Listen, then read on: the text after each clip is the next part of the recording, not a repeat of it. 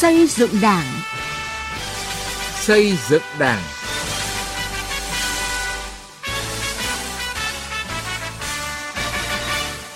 Kính chào quý vị và các bạn. Chương trình xây dựng Đảng hôm nay có những nội dung sau. Hải Phòng tăng cường công tác kiểm tra giám sát thi hành kỷ luật Đảng. Học và làm theo bác ở tỉnh Thái Nguyên. Sóc Trăng quan tâm phát triển đảng viên đồng bào dân tộc thiểu số. Từ nghị quyết đến cuộc sống.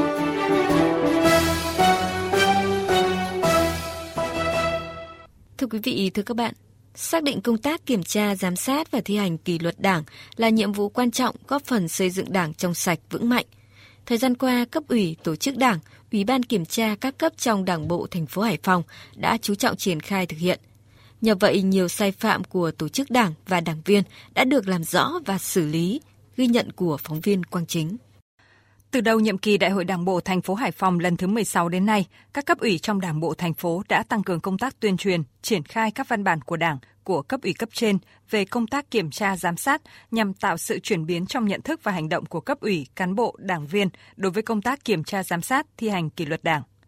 Với quan điểm không có vùng cấm, không có ngoại lệ, Năm qua, Ủy ban kiểm tra các cấp trong toàn Đảng bộ thành phố đã kiểm tra khi có dấu hiệu vi phạm 9 tổ chức đảng và 51 đảng viên. Qua kiểm tra đã phát hiện 3 tổ chức đảng và 35 đảng viên có vi phạm phải thi hành kỷ luật. Trong đó, Ủy ban kiểm tra thành ủy tiến hành kiểm tra 5 cuộc đối với 3 tổ chức đảng và 15 đảng viên là cấp ủy viên. Theo chủ nhiệm Ủy ban Kiểm tra Thành ủy Hải Phòng Nguyễn Đình Chuyến, nội dung kiểm tra việc chấp hành nghị quyết chỉ thị của Đảng, chính sách pháp luật của nhà nước, quy chế làm việc, quản lý và sử dụng đất đai, đầu tư, vật tư y tế. Qua kiểm tra đã kết luận hai tổ chức đảng và 10 đảng viên vi phạm đến mức phải thi hành kỷ luật. Cái việc mà tự phát hiện ra các dấu hiệu vi phạm của các tổ chức đảng của đảng viên ấy thì hiện nay trên toàn quốc cũng còn rất ít. Tuy nhiên rằng đối với Hải Phòng năm 2022 là cái kiểm tra dấu hiệu đã có những chuyển biến có lẽ là từ rất lâu rồi là cấp ủy chưa có cái cuộc kiểm tra dấu hiệu. Nhưng năm nay thì chúng tôi đã có những cuộc kiểm tra dấu hiệu của cấp ủy. Đặc biệt, Ủy ban kiểm tra thành ủy đã kiểm tra 5 cuộc dấu hiệu trong cái kiểm tra giám sát thì cái việc kiểm tra dấu hiệu vi phạm là một trong những cái nội dung mà có lẽ các tổ chức đảng phải cần quan tâm và đi sâu hơn nữa mới thể hiện cái tính răn đe và cái tính giáo dục bám sát các quy định của Đảng, các nghị quyết đề án của Thành ủy, cấp ủy, Ủy ban kiểm tra các đảng bộ trực thuộc Thành ủy Hải Phòng đã nỗ lực thực hiện hiệu quả nhiệm vụ kiểm tra giám sát. Bí thư quận ủy Kiến An Phạm Văn Khanh cho biết, năm qua quận ủy cấp ủy các cấp trong Đảng bộ quận đã thi hành kỷ luật 5 đảng viên. Đặc biệt, Ủy ban kiểm tra quận ủy ban hành quyết định kiểm tra khi có dấu hiệu vi phạm đối với đảng ủy và cá nhân đồng chí quận ủy viên, bí thư đảng ủy, chủ tịch, phó chủ tịch phụ trách đất đai, đô thị và công chức địa chính, xây dựng đô thị phường Văn Đẩu trong việc cấp giấy chứng nhận quyền sử dụng đất cho nhân dân. Qua kiểm tra, Ủy ban kiểm tra quận ủy Kiến An đã quyết định kỷ luật bằng hình thức cảnh cáo Phó Chủ tịch Ủy ban nhân dân phường Văn Đẩu và khai trừ khỏi Đảng công chức địa chính xây dựng đô thị phường, đồng thời đề nghị quận ủy Kiến An xem xét quyết định kỷ luật đồng chí quận ủy viên, bí thư Đảng ủy, Chủ tịch Ủy ban nhân dân phường Văn Đẩu. Công tác kiểm tra giám sát là nhằm răn đe, ngăn ngừa những cái hành vi vi phạm và thông qua xử lý kỷ luật của đảng, cũng là để cho các tổ chức đảng và các cái cá nhân biết được và có những cái động thái để triển khai tổ chức chỉ đạo thực hiện được một cách tốt hơn. Và chính vì thế cho nên trong năm vừa qua và đặc biệt thời gian tới chúng tôi vẫn phải tiếp tục quan tâm, chỉ đạo, cái kiểm tra khi có dấu hiệu vi phạm của tổ chức đảng và của người đứng đầu cấp ủy cũng như các đảng viên, góp phần cho cái việc xây dựng tổ chức đảng của quận trong sạch vững mạnh. Tại Đảng bộ quận Lê Trân qua kiểm tra giám sát chuyên đề 25 tổ chức đảng và 16 đảng viên trong năm 2022, Ban Thường vụ quận ủy đã thi hành kỷ luật một đảng viên với hình thức cao nhất là khai trừ khỏi đảng. Theo Bí thư quận ủy Lê Trân Trần Thị Thu Hương, công tác kiểm tra giám sát tập trung vào các lĩnh vực như thực hiện chức trách, nhiệm vụ được giao, những điều đảng viên không được làm, việc lãnh đạo chỉ đạo công tác quản lý đất đai, quản lý đô thị, xây dựng trên địa bàn, giám sát công tác lãnh đạo chỉ đạo và tổ chức thực hiện việc mua sắm thuốc, trang thiết bị y tế, giám sát việc thực hiện các dự án đầu tư xây dựng giải phóng mặt bằng. Chúng ta làm tốt công tác kiểm tra và mang tính ngăn chặn cũng như là chúng ta cảnh báo thì điều đấy nó sẽ có ý nghĩa tốt hơn là trong công tác kiểm tra mà chúng ta phải thi hành kỷ luật. Và trong quá trình làm, nếu có vấn đề phải xử lý dấu hiệu vi phạm thì cũng phải mang tính xây dựng. Tức là những cái vụ việc xử lý vi phạm đấy mình sẽ xem xét ở nhiều góc độ và nó có đủ tính răn đe, nhưng cũng đủ một cái cơ hội cho mọi người có thể có cơ hội nếu thực sự muốn phấn đấu rèn luyện với phương châm phòng ngừa từ sớm từ xa, chương trình kiểm tra giám sát tiếp tục được Thành ủy Hải Phòng tập trung vào công tác xây dựng chỉnh đốn Đảng và trách nhiệm nêu gương của cán bộ đảng viên, nhất là người đứng đầu cấp ủy, chính quyền, cơ quan đơn vị thực hiện công khai theo quy định kết quả kiểm tra giám sát và kỷ luật đối với tổ chức đảng, cán bộ đảng viên có vi phạm. Qua đó nhằm siết chặt kỷ luật kỷ cương của Đảng, xây dựng Đảng bộ thành phố ngày càng trong sạch vững mạnh. Học tập và làm theo bác.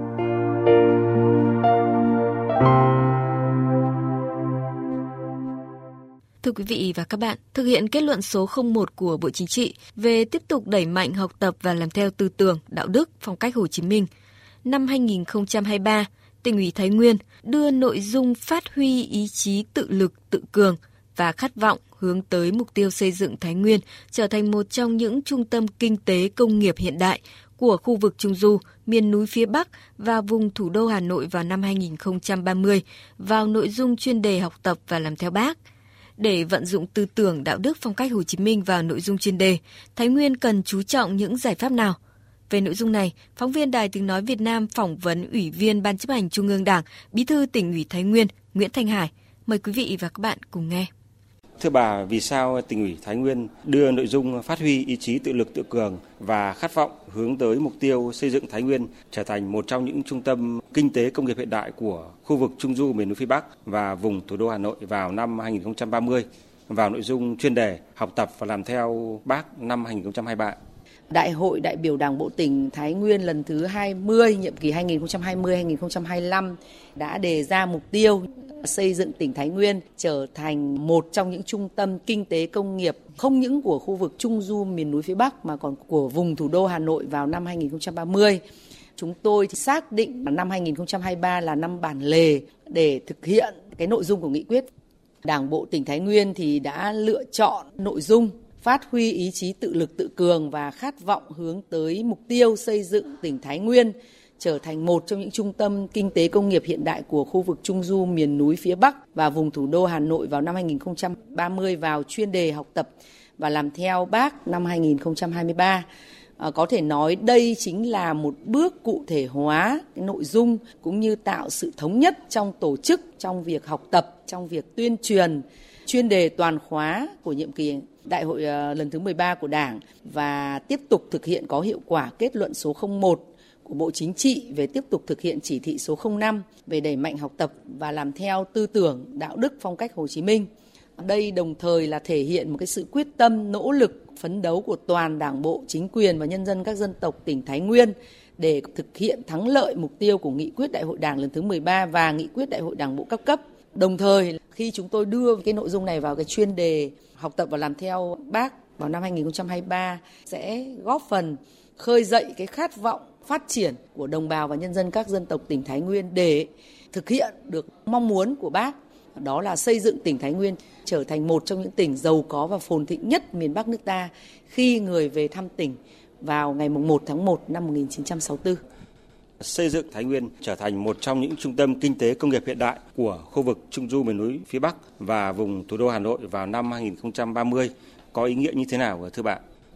Xây dựng tỉnh Thái Nguyên trở thành một trong những trung tâm kinh tế công nghiệp hiện đại của khu vực Trung Du miền núi phía Bắc và vùng thủ đô Hà Nội có một ý nghĩa đặc biệt quan trọng À, không những là chỉ với tỉnh Thái Nguyên chúng tôi, xa hơn nữa đó là cái việc phát triển vùng Trung Du miền núi phía Bắc vì theo nghị quyết 11 của Bộ Chính trị về xây dựng và phát triển vùng Trung Du miền núi phía Bắc đấy, thành phố Thái Nguyên là được lựa chọn là một trong năm thành phố hạt nhân của vùng và với cái vị trí địa lý là cửa ngõ giữa trung tâm của vùng Trung Du miền núi phía Bắc với vùng đồng bằng Bắc Bộ. Vì vậy nếu tỉnh Thái Nguyên phát triển trở thành một trung tâm kinh tế công nghiệp lớn hiện đại thì nó còn có sức lan tỏa giúp cho các cái tỉnh lân cận cùng phát triển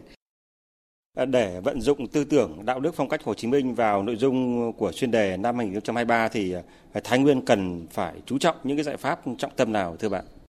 Thứ nhất là chúng tôi phải gắn cái việc học tập và làm theo tư tưởng đạo đức phong cách Hồ Chí Minh chuyên đề năm 2023 với cái việc quán triệt triển khai thực hiện các chỉ thị, nghị quyết của Đảng. Đặc biệt phải coi trọng xây dựng tinh thần dân chủ, lành mạnh, nhân văn, sáng tạo và tạo điều kiện cần thiết để mỗi người có thể phát huy được ý chí tự lực tự cường cũng như là khát vọng vươn lên. Ở đây tôi muốn đặc biệt nhấn mạnh đó là cái khát vọng vươn lên khát vọng làm giàu, khát vọng được phát triển. Thứ hai đó là chúng tôi sẽ tăng cường công tác tuyên truyền, giáo dục sâu rộng, từ đó hòa quyện được cái ý chí tự lực tự cường, khát vọng xây dựng tỉnh Thái Nguyên, phồn vinh hạnh phúc và biến khát vọng đó thành cái ý thức tự giác, quyết tâm và việc làm thường xuyên, thể hiện bằng những hành động thực tiễn cụ thể. Trong đó chú trọng tổ chức các phong trào lao động sáng tạo, thiết thực, hiệu quả và đặc biệt là phải tránh hình thức. Giải pháp thứ ba đó là phát huy vai trò tiên phong gương mẫu, nêu gương của mỗi cán bộ đảng viên, đặc biệt là người đứng đầu cấp ủy, địa phương, cơ quan đơn vị. Mỗi cán bộ đảng viên, người đứng đầu phải thật sự là những tấm gương về ý chí tự lực tự cường và đặc biệt là cái khát vọng phát triển. Xin ờ, trân trọng cảm ơn bà.